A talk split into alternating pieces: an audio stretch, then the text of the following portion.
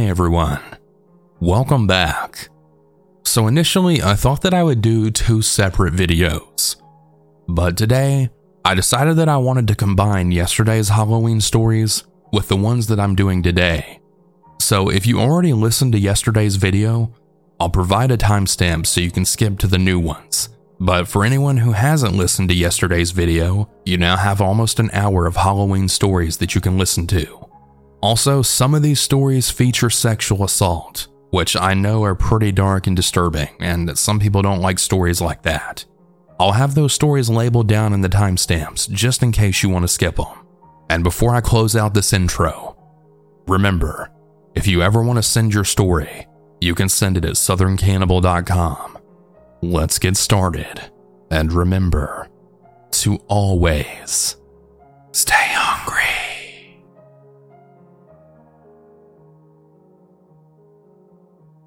My husband and I lived with our young children in an apartment complex. As the years went on, this apartment complex started to attract sketchy people. Having lived in these apartments for years, we didn't know anyone who went trick-or-treating in them. We had never had anyone knock on our door on Halloween. Well, one Halloween in question, when my kids were old enough to go trick-or-treating, my husband and I decided to take them to a neighborhood near the apartments. Everything went smooth, and we were only going to knock on a couple of more doors on our way out of the neighborhood, then back to our apartment. All of a sudden, there was a police helicopter circling over the neighborhood with its spotlight on, shining all around us. There was someone over the speaker shouting, "Police! Come out with your hands up!" This had repeated multiple times. We hurried out of the neighborhood, not really sure what was going on. We arrived back to our apartment, settling down, then getting the kids in bed. My husband then realized that we hadn't had dinner, so I ran out to grab something for us and then returned with our food.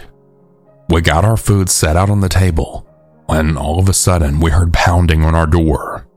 It wasn't knocking, it was pounding. We ignored it. Then moments later, we heard that same pounding and it was even louder the second time. It was around 9:30 at night while this was happening. Most people are done trick-or-treating at that point, and most kids are in bed. And keep in mind, we never had anyone knock on our door on Halloween in all the years that we lived there. We both got a bad feeling. My husband hurried to the door to make sure it was locked, and then asked through the closed door, "Yeah, who is it?"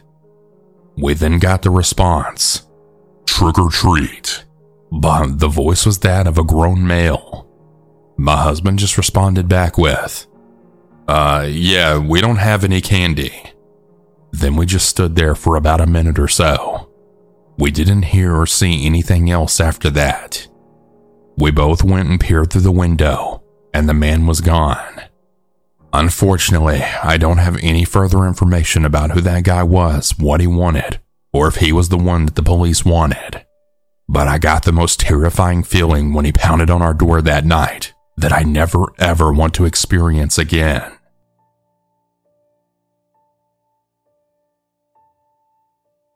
Before I start this story, I'm going to give you some background information.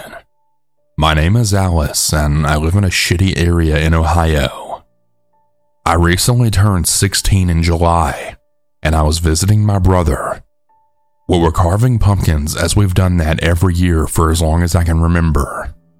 I won't bore you with too many details, but I and my brother, who's 23, who we'll call Zach, decided to go trick-or-treating despite our ages, as we thought it would be a last year deal since we were never close growing up due to family issues. I went to his place on Halloween just an hour before trick-or-treating started. We got ready, and we headed out as soon as it became the hour to trick-or-treat. We walked down his entire block, which is pretty long. So, as expected, we got our bags filled and were tired. After we departed and I went back to my house, it was that time of the month, if you know what I mean, and I was craving some chocolate. I reached into my candy bag and I grabbed a Snickers bar, and I barely even chewed it due to the taste. It didn't taste normal. It tasted awful, And now I know this wasn't the best decision, but I have animals that I really worry for. So I ran to the bathroom, spitting the candy in the toilet.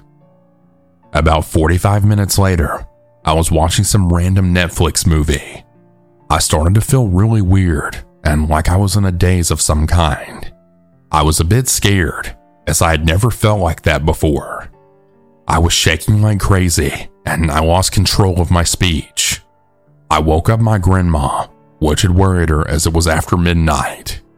She couldn't understand me, because like I had mentioned, I had lost control of my speech and I sounded like a drunken idiot. My grandma immediately got up and then rushed to get dressed. I knew that if she drove me, I wouldn't get there fast enough. And I should also mention that I have a leaking heart valve, so I dialed 911 for help. The paramedics said that I was probably just having an anxiety attack, but I knew this couldn't have been the case, as no anxiety attack I've ever had was ever this bad. They loaded me into the ambulance while my family was on their way to meet us there. While in the ambulance, I was still shaking and I was barely staying awake. I kept losing consciousness, and my heart rate was as high as 170, which is really extreme for me as it's usually in the 70s to 90s range. The paramedics got me to the hospital safely though. The nurses at the hospital questioned me about everything, and as I explained the best that I could for my fucked up state of mind, my grandma then came in and stayed with me while they did an EKG on me, as well as x-rays, which neither were a problem. My grandma then spoke up to the doctor and asked if I could do a urine sample, which was agreed on.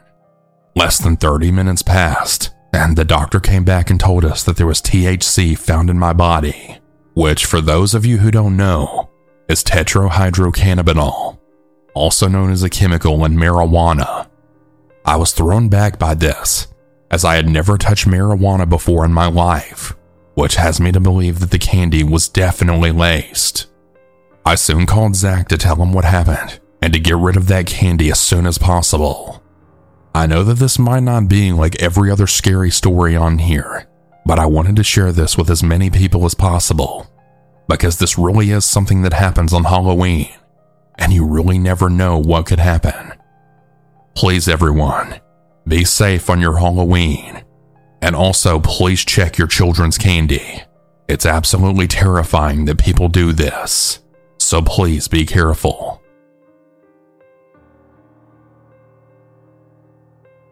I recalled how my mom always made sure our grandmother felt safe on Halloween. You never know what can happen, and she was always careful to be sure she was safe, and we would go to her house to be with her if she ever opened the door and gave out candy, and we would also spend some time with her that night until the time had passed for the trick-or-treaters to have come. No one was supposed to come after 10 p.m. in our city. I recalled that fondly, and now that I'm grown, offered my elderly neighbor the same. I would spend the evening having a couple of soft drinks and chatting with her at the kitchen table. She didn't want to participate, so I told her our plan. We would turn out the porch lights, lock up the doors tightly, and just talk in low tones in the kitchen with a low light on inside. It was clear that we weren't inviting the Halloweeners. At first, the front doorbell rang, and a rather large group came by with parents at about 7 p.m. That was the last and first group that ever really came by. Our neighborhood has every age group really, but most of the kids went to parties and church functions, as well as our zoo and other places that held events for the kids. It had gotten rather quiet the last several hours, but I stayed and we talked. My neighbor is 87 years old and a lot of fun, and we talked about everything, and we just laughed and sipped our cokes. And the night was totally quiet after the kids had come in that group at 7. I was thinking I'd just walk back across the street in about a minute or two. I live 3 houses down and across the street, and I had brought my car too.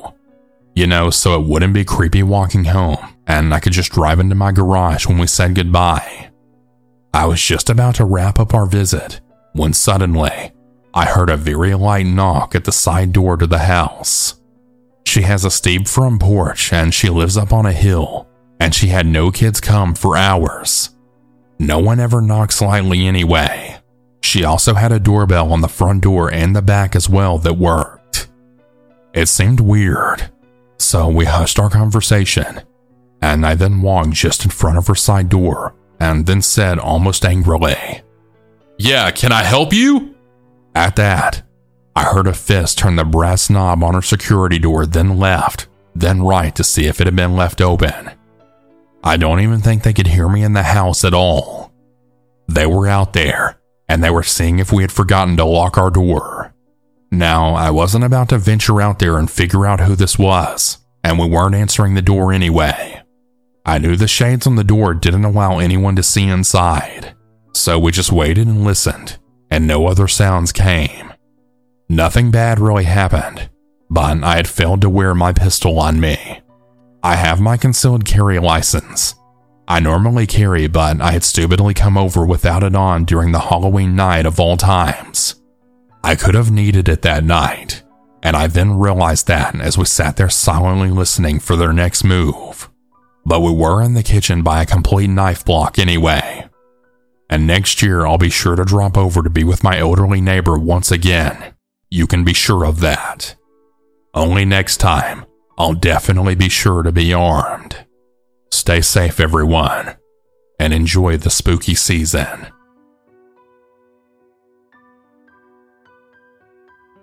There's this trail near my house that my mom and I often ride bikes on. The trail was plotted and built sometime in the 2010s.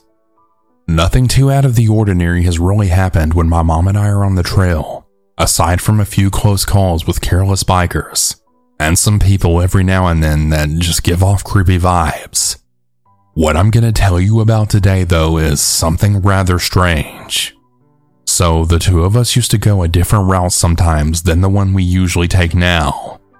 The path that we usually go on now is just overall much more pleasant, and mostly goes through fields and forested areas. But the way that we used to go cut through intersections and neighborhoods at some points.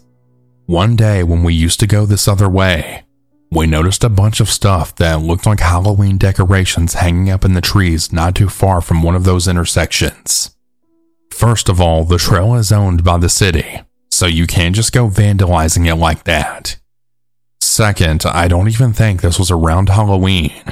Also, this wasn't just any Halloween decor. I mean, sure, there was some normal stuff, like a zombie-looking thing hanging from a power line and a few other things near it. But what we found to be even more strange was that there were baby dolls which were a bit further away. They were all dirty and very disfigured, and some of them had missing limbs. There were also some in cages too. I remember one cage held a doll that was ripped apart, and there weren't just a few dolls. There were around 15 or more. There were also life-sized plastic body parts just hanging around, like literally a pair of legs jammed into the side of a tree. This isn't even the weirdest part, though. There were also children's shoes hanging from a string as a garland sort of thing, and it was strung between two trees. There were also a few more shoes like these lying about, along with a couple of tricycles. My mom and I were thoroughly and very obviously creeped out by this. And at different times we saw a few other people stop there who were equally concerned. We really wanted to find out who was behind this grotesque display. A few days later, we saw a maintenance man doing his job on the trail. So we alerted him of the situation, and we told him where it was, and he said he'd check it out. It was only weeks later when my mom discovered the true culprit, and then she told me about it later that day when I was home. I don't know why, but I wasn't with her today. Of course. She was riding her bike as she always did, going the same way, when, as she passed the side of the strange decorations, she saw a man walking and carrying a large bucket not too far from it. My mom has a phenomenal sense of intuition, so she stopped to ask the man what he was doing. My mom described the man as short and fat, and probably in his mid-60s. He had stringy gray hair, and he was bald on top. She instantly got creepy vibes from this guy. She asked him if he was the man who set up all that stuff in the trees, and he said yes. that he was calling it art, and he said it was a hobby of his. My mom said that it was definitely not art, and she told the guy he was creepy. The man replied, claiming that, well, some people like it, and he tried acting like it was nothing. Yeah, who on earth would think this is normal? I mean, like I said, it wasn't even October or around Halloween. My mom told him again that she thought he was weird, and then sped off. She told me that this guy had a smug grin on his face the whole time she spoke with them. What a freak. No telling what kind of psycho this man truly is, or what he actually hides back at his house. I've always wondered about those shoes and bikes, and where he got them from. I really wish I would have been there to protect my mom if something would have happened, but I'm so glad nothing did. Thank God for that. Also, thankfully the stuff has since been taken down, and there's no sign of the weirdo after this incident. It was Halloween of 2022. I was a freshman in high school. Halloween was on a Monday, and we had school the next day, so we really couldn't be staying up until 10 outside, and we needed to be home around 10 as well. For the sake of privacy, I'll call my friends by letters. My friend D had a history of throwing parties. Since it was a school night, he only invited about 10 people over for Halloween. We all decided we would trick-or-treat only for about an hour and then come back for a scary movie. We set off at about 6:15, and then the first 30 minutes were just a normal every-year Halloween experience. This is where the story starts to take a turn. The neighborhood was huge, so the group ended up splitting up. 3 of my friends went to a different part of the neighborhood. The first part of the story I'll tell from my friend C's point of view, as I wasn't present for it. C and my other 2 friends, K and J, rolled up on a house where there was nobody home, but there were some really cool decorations and a bowl of candy on the doorstep. All 3 of them decided to hide behind the decorations and then scare the trick-or-treaters. They did so for about 15 minutes before J and K decided to head back to meet up with the rest of us. C then decided to stay and try and scare one more trick-or-treater. Little did he know that the next trick-or-treater would be one to remember. C was hiding behind a skeleton when he saw some creepy guy then walk up. He was wearing a clown mask that looked to be like one of the ones from Dollar Tree, and he was also wearing what looked to be an old raggedy white t-shirt with black sweatpants. The guy looked to be around the age of about 18, and he was alone trick-or-treating. C did his usual scare and jumped out at the guy. The guy didn't flinch at all and didn't say anything. He just stared at C and then grabbed C's candy bag and began circling in the backyard. How he described it was like something when you're a little kid playing football in the yard and you get hit with a bunch of juke moves. Anyway, C got his bag back and he got around the clown and raced away, thinking the guy would get lost. C was in a completely different part of the neighborhood than me and some of my other friends, so before he could tell me anything, I also had my first encounter. The clown must have taken a shortcut, because he ended up coming up to me not too long after his encounter with C. Now, my other 2 friends, T and A, were sort of laughing at him while he was looking straight at me. I thought he was one of their friends, and they told him to mess with me or something, so I kept trying to talk to him, but he wouldn't talk. Eventually, I gave up, and I just let the guy walk ahead of us. Who the hell was that guy? You guys know him? I asked T and A. What they said sort of gave me goosebumps. They said they had no idea who he was. Since he looked so young, I didn't really think anything of it until me and C found each other, and he then told me what happened. I also told him about my encounter as well, and the whole group decided to go back to the house as it was around 7 at this point. Now, D's house had a side basement entrance, and since we were in the basement and might go back outside at any time, we didn't lock it. After about 10 minutes, the door busted open, and it was the clown guy walking in with what looked to be a gun. We all jumped and started screaming, but we realized from closely looking that the gun he had was fake. He went up to K and tried stealing his candy, but had dropped his bag at the basement steps, and C then picked it up and ran outside. The clown followed C up a hill, and he seemed very mad. He was getting very aggressive at this point, putting his hands on C, so C gave the candy back, wanting no more trouble. The clown then ran away from the house without saying a word. I figured the dude was probably just trying to scare us, but the fact that he followed us home and busted in without knocking still didn't sit right with me. We went back inside for about 30 or so minutes before we heard knocking on the basement door. It was still prime trick-or-treating time. I opened the door, and nobody was there. Me and C started to realize that maybe this guy wasn't so dangerous after all, or so we thought.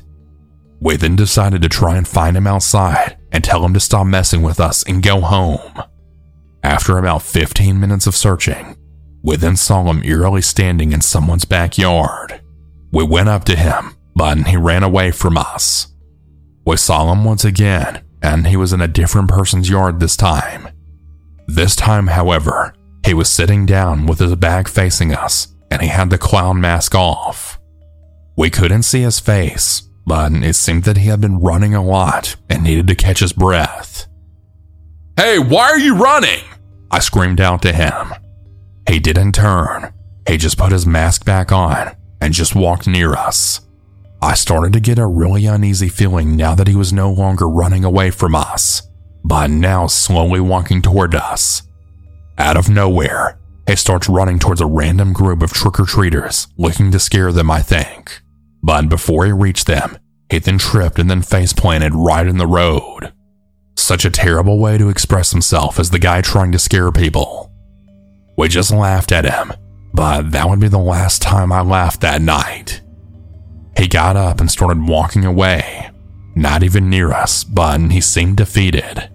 We were trying to find out who the hell this guy was as he was now walking on the side of the road. Then out of nowhere, a car pulled up and then stopped in the middle of the road. The car was small and black, and across the front windshield it had strange letters that looked to be in some sort of different language.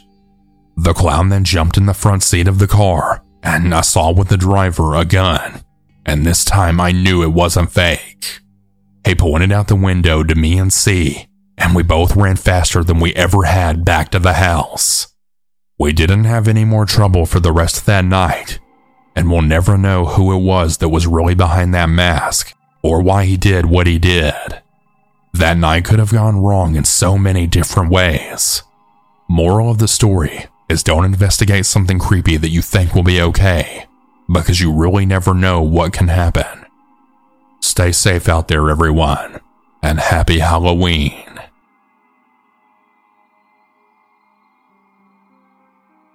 My friend Sean has neighbors who own this big forest next to their farm. His neighbors don't mind him going into the forest so long as he doesn't go onto their farm. Today, Sean invited some friends and I, Zach, Carl, and Declan. We arrived at around 5 p.m. We had played some basketball for a while until Zach said that we should go into the forest since it was getting dark and that it would be something spooky to do since it's almost Halloween. We walked up to the long pathway to the forest surrounded by a short electrical fence. Once we reached the entrance to the forest, we noticed that the landowner had put up a fence to the entrance. It was electrical, but there was a way past it. Sean and Declan went up ahead, while Carl, Zach, and I then walked in just a minute after them. As soon as we entered, we couldn't see Sean or Declan anywhere. Zach and Carl were walking and talking about the weird mushrooms that were on the ground, until we heard this weird laughter. It was nothing like Sean or Declan's voice, so we knew it wasn't them. A second later, I see Sean and Declan run out of the forest into the pathway to the next forest. I then told Zach and Carl, and we went on after them. It took us a bit to get out of the forest because Zach got stuck. Once we got out and started walking, I noticed Sean and Declan a little bit behind us. There's no way they could have looped around the entire forest in 5 minutes. So as soon as I saw them, I got really confused and then pretty scared. Sean and Declan then explained that they had just got out of the forest and they saw a man in a gray jacket somewhere in or around the forest. We got pretty freaked out by this, so we decided to just keep on walking ahead to the next forest. Sean was talking about an abandoned treehouse further ahead in the next forest, so that's what we wanted to see next. Once we found the entrance, a bunch of cows came over the edge of the fence next to us and they just started staring at us. The cows didn't make a sound. They just stared at us. Zach went in first, and I followed after him. While everyone was talking, I noticed a dark figure at the very end of the forest. I told Declan, but the dark figure was gone as soon as I looked back. Zach walked into the other entrance and found a white bag with blood in it and a ripped sticker. There were also needles and blood smeared all over the trees. Zach refused to go any further after seeing that, and the rest of us all agreed that we should get back home and get the hell out of there. Carl was walking slightly ahead of us, and he apparently saw the dark figure in the distance. Pretty much the whole walk back, we just felt like we were being watched, but nothing else happened aside from that. Thank God. My name is Shelby, and this incident happened on Halloween in 1998. I was 18 years old at the time, and I had been invited to an outdoors bonfire that was going to be held at a distant friend of mine's cornfield. For some context, I live in Tiger, Georgia. Tiger is a very small, isolated town from all the other counties. Our population is roughly about 1,300 people.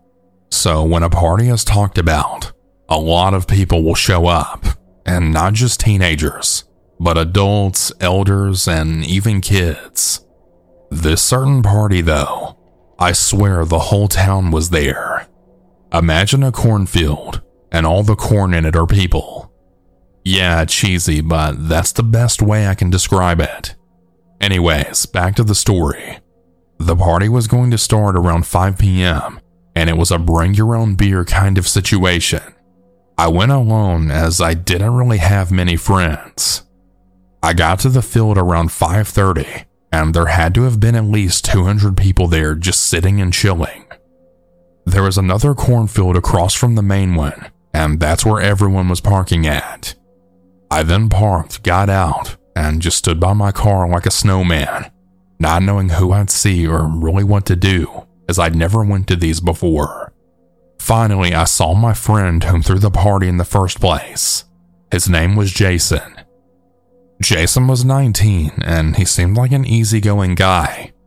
But there was something off about him, and I could never really put my finger on it. Jason and I got to talking about this party, and just being amazed at all the people that had shown up, and no telling who else would.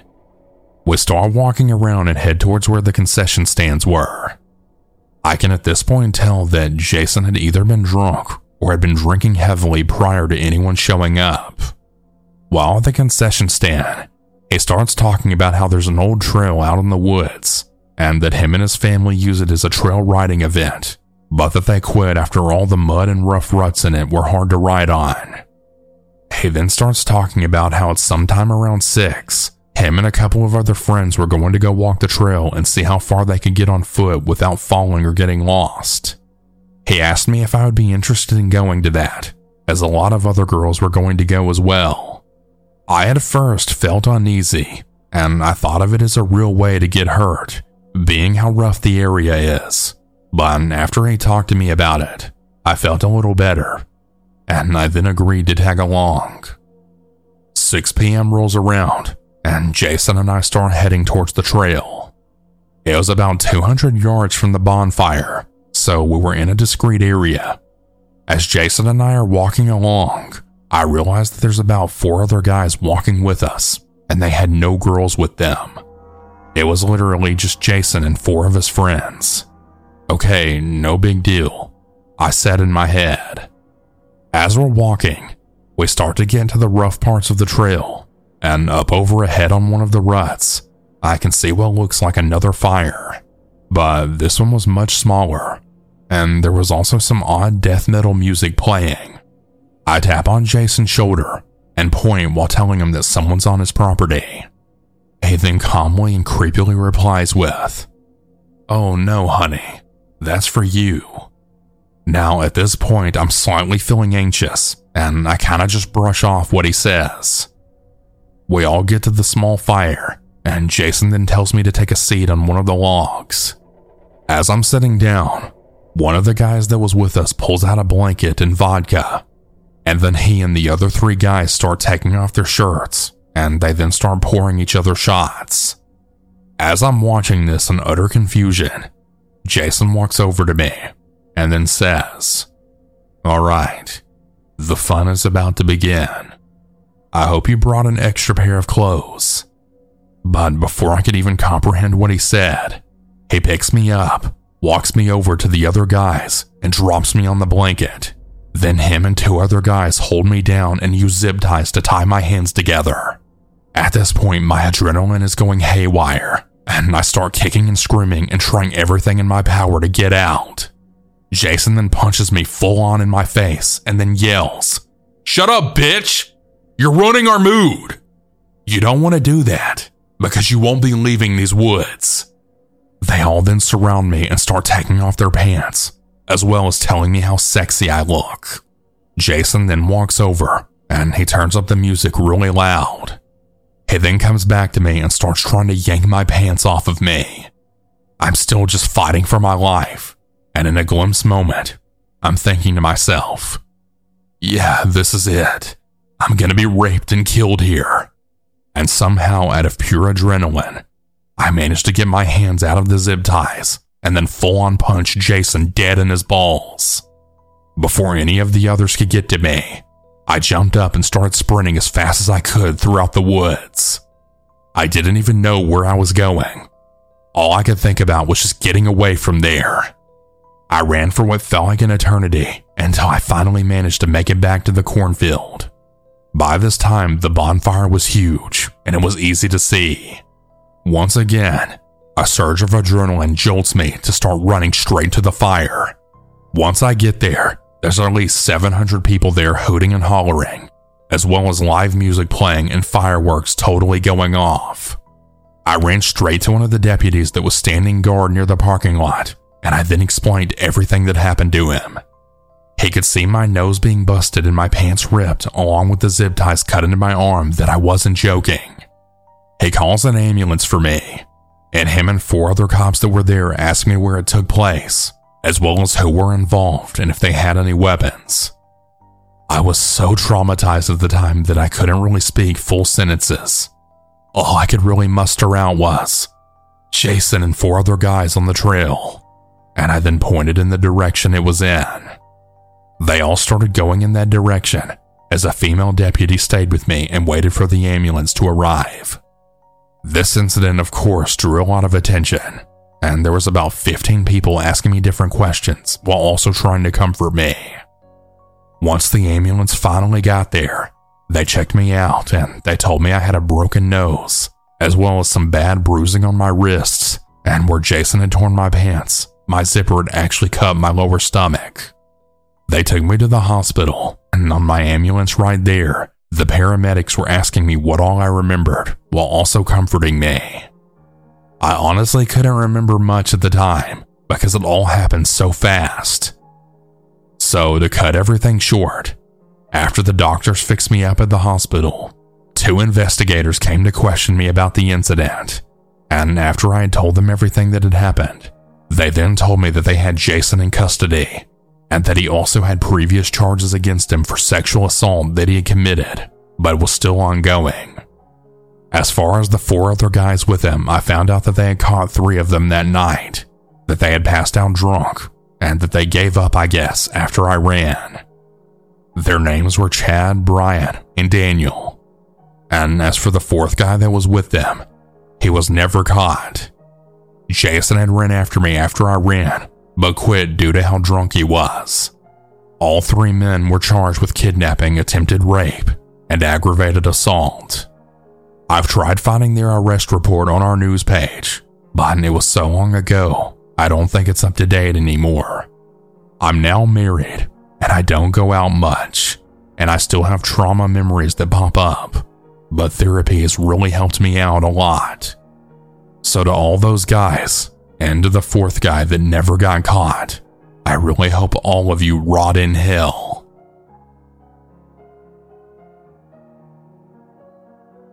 I'm a 24-year-old female with strawberry blonde hair, blue eyes, and light freckles. As many girls experience, I was pretty used to getting catcalls from strange men on the street or in stores, but this situation was much, much different. This happened to me on Halloween of 2019 when I was a junior in college. I was 20 years old, a few months shy of my 21st birthday. My roommates had turned 21 that past summer, and they wanted to go out to the bars for Halloween weekend. They asked me if I would drive them to the bar so they didn't have to Uber, and I agreed, since our other friend who's also 20 said he would be on pickup duty. I was hanging out with my boyfriend in his dorm with his friends when they texted me saying they were ready. When I met up with them, they were already tipsy from their pregame, dressed up as the sun and moon. We hopped in my car, and I drove them to the bar about 10 minutes away from campus. When I got back on campus, I was really excited to see the spot I parked in was still open. It's parallel parking on a side road, and was a closer walk to my dorm than parking in the parking garages. It's important to note that since these streets are on university property, the security cameras on campus don't reach that far. Anyways, I wasn't surprised that there weren't a lot of people out yet. It was still early, about 9 p.m., and most people start walking to off-campus house parties around 10, as my roommates and I had done plenty of times before. I parked my car, and I began my short trek back to my boyfriend's dorm. The night was dark and chilly, and I was wearing an oversized sweatshirt and leggings. Nothing special. I was all alone, no one else around on the sidewalks. I barely paid any mind to the old rusty Navy van that was passing me. That is until I saw it slowly coming to a stop when there was no stop sign or stoplight. I thought to myself how ironic it was for it to be a stereotypical pedo van on the prowl on Halloween night. But what really freaked me out was the person who rolled down the window and then shoved their head out from the passenger side window. They were wearing a mask of an old man, which just made the whole thing much worse.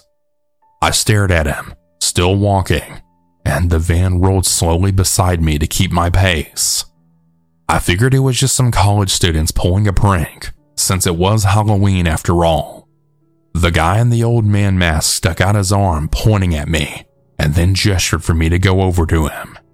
I just shook my head and kept walking, looking away to show that I wasn't interested in whatever they were trying to do. "Hey, I'm talking to you, bitch! Come here!" he yelled at me. I was taken aback by this, and I stopped walking, turning towards him again. As I did, the sliding door on the side of the van opened up, and two more men wearing those creepy-ass old men masks then appeared, once again calling me a bitch and telling me to get into the van. As much as I hate to say it, all I did was just stand there, frozen. The guys at the open sliding door began to get out of the van towards me. The only thing I could do was just stand there, frozen. Just then, I had heard more voices up ahead of me. Coming down from the hill from campus were a group of about 4 college guys drunk out of their minds, and they were yelling at the guys in the van. "Hey, what the fuck do you think your guys are doing? Get the fuck out of here! Leave her alone!" At this, the masked men quickly got in the van and then shut the sliding door as the van took off up the hill. The group of boys then asked if I was okay, but all I could do was nod and then quickly walk away to make it back to my boyfriend's dorm. I told my boyfriend as well as his friends what had happened, and they were livid, wanting to go out and see if they could find the van lurking around campus. But I just convinced them not to and to just continue our movie. So the next day, My boss at my on-campus job convinced me to report it to the campus police and then drove me there as support. The officer took my note and checked the cameras, but unfortunately, because it was right off the campus, there was no video footage nor any other reports made of those men in the van. So there really wasn't much they could do, but at least there was a report on file in case those sick fucks decided to come around campus again to harass girls by themselves. I don't really know if it was just some disgusting joke they were trying to pull, or if they were actually going to take me and do God knows what. I'm just glad those drunk guys from my college were there to scare them off.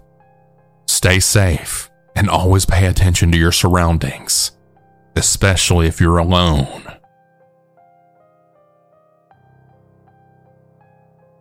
A few years ago, I belonged to a very questionable group of friends. Around September of 2014, I would always hang out with my best friend Elizabeth, her boyfriend Anthony, and Anthony's best friend Hunter, and their other friend Matt. When I first joined the friend group, I thought Hunter was very cute, and I wanted to get to know him some more. He was bearded with tattoos and had a nose ring. I thought he was the most handsome guy ever. The three of the guys were in a pop punk band, so we would always hang out at band practice. Anthony played guitar, Hunter played bass, and Matt was the singer. I don't recall the drummer and other guitarists' names, but they're not very important in this story. After practice, we would all hang out around empty parking lots, parks, and Hunter's mom's house too. His mom was never home, so it was an anything goes kind of environment. The guys would all get stoned and drunk and act like idiots, while Elizabeth and I would just hang out. She eventually told me that Matt was interested in dating me, but I told her that he wasn't really my type. He seemed like a nice guy, but that was all he really was. A nice guy. I had my eyes set on Hunter. He was more of a player bad boy type, and I think I just wanted to change him.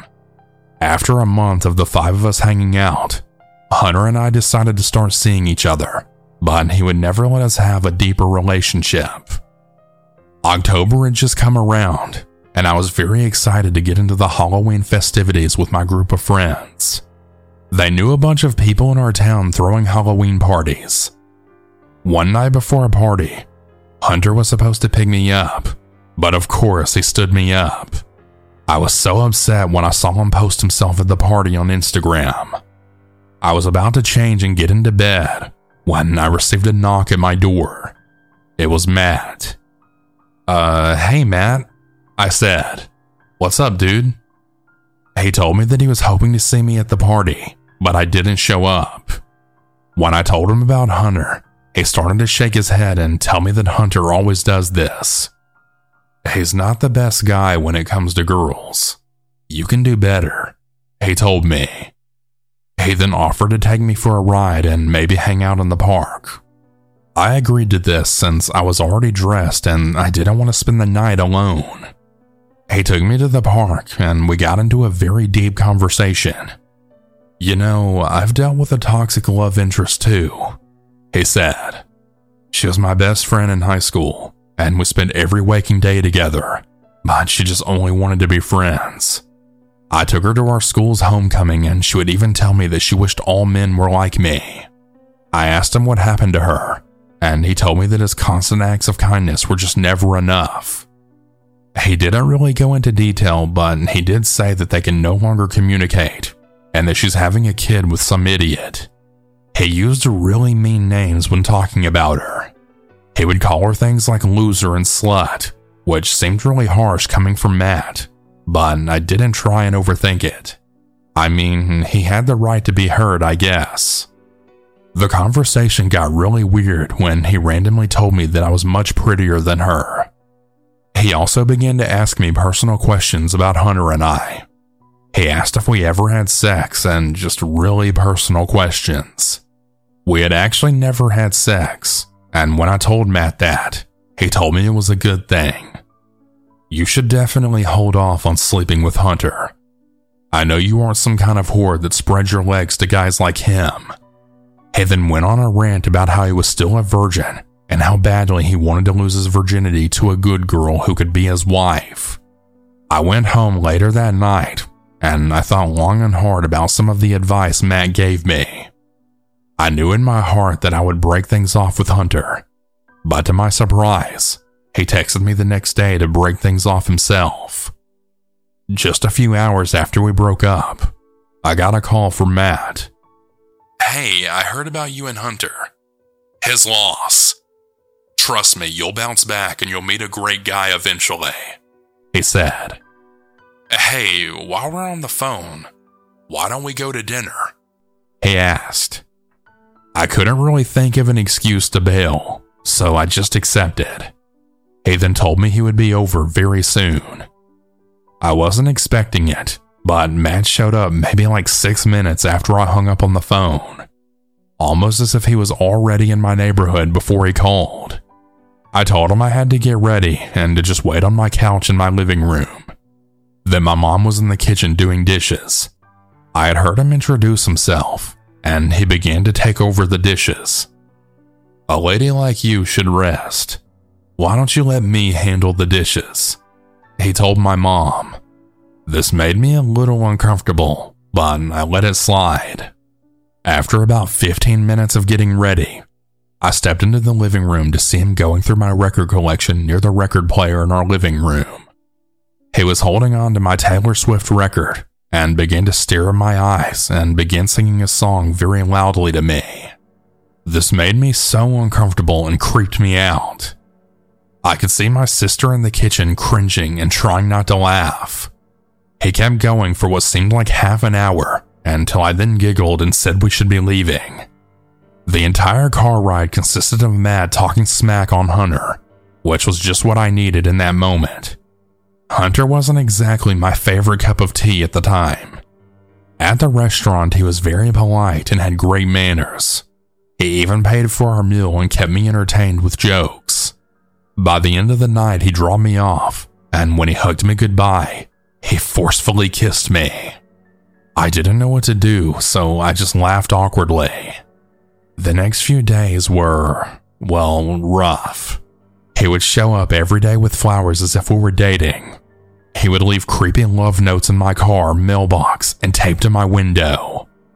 I knew this could only go on for so long, so I knew that I had to break things off with him.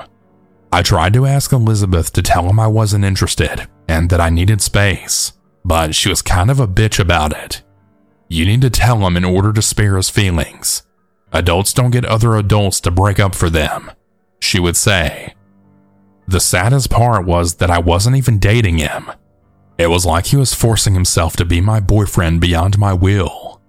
After a few days of not texting him back and ignoring his calls, I had woken up to a frightening encounter. I opened my eyes in the middle of the night, and I could see Matt standing by my window. He had this blank smile on his face. I screamed, and he then came into my room through my window. "Shh," he said. "You don't want to wake up your hardworking mother, do you? I hadn't heard from you today, and I was worried sick. So when I came by, I couldn't help but watch you sleep. You look so beautiful and peaceful. Sorry for waking you." I told him that he had to go and that I didn't want him to come over again. Matt had finally got the hint that he was being a little pushy and that he was getting out of hand. Or at least I thought so. On Halloween night, Elizabeth, Anthony, and I went to a friend's costume party, where we were all dressed up and having a great time. There was a ton of people in costume, so it started to get hard to tell who was who. I noticed a man in a full-body Ninja Turtle costume. He was kind of alone, but would wave at me every time I would see him. Whenever I would try and approach him, he would somehow quickly disappear. I ended up getting pretty hammered after a few rounds of beer pong, so I was getting ready to head home. I let Morgan know that I was going upstairs to use the restroom, and that I'd meet her outside when I was done. Whenever I was finished, I then stepped into the long empty hallway to see the man in the Ninja Turtle costume. He started to walk towards me very quickly, and before I knew it, he then shoved me in the bathroom and then locked the door. He then unmasked himself to then reveal that he was Matt. "I've missed you," he told me. "It's good to know that I'll finally be losing my virginity tonight. Thanks, slut. Now do what you're good at." He then pulled his pants down, and he had also pulled out a printed image of Hunter's face and then set it down on the countertop. "Just look at him while I'm screwing you, and you'll never know the difference." I screamed. He covered my mouth and told me to be quiet. I then kicked him in the groin and then screamed at the top of my lungs. He then put his Ninja Turtle mask right back on and then ran out of the hallway before anyone could come.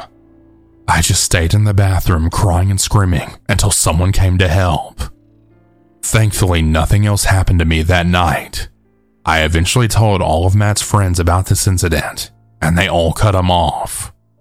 The band eventually broke up, and so did our group of friends. Matt hasn't been present on social media ever since. I have no idea what he's up to anymore, and I don't care to find out. Hey everyone, I hope you all enjoyed these stories. If you ever want to submit your own, you can do so at southerncannibal.com. Have a good night everyone, and remember to always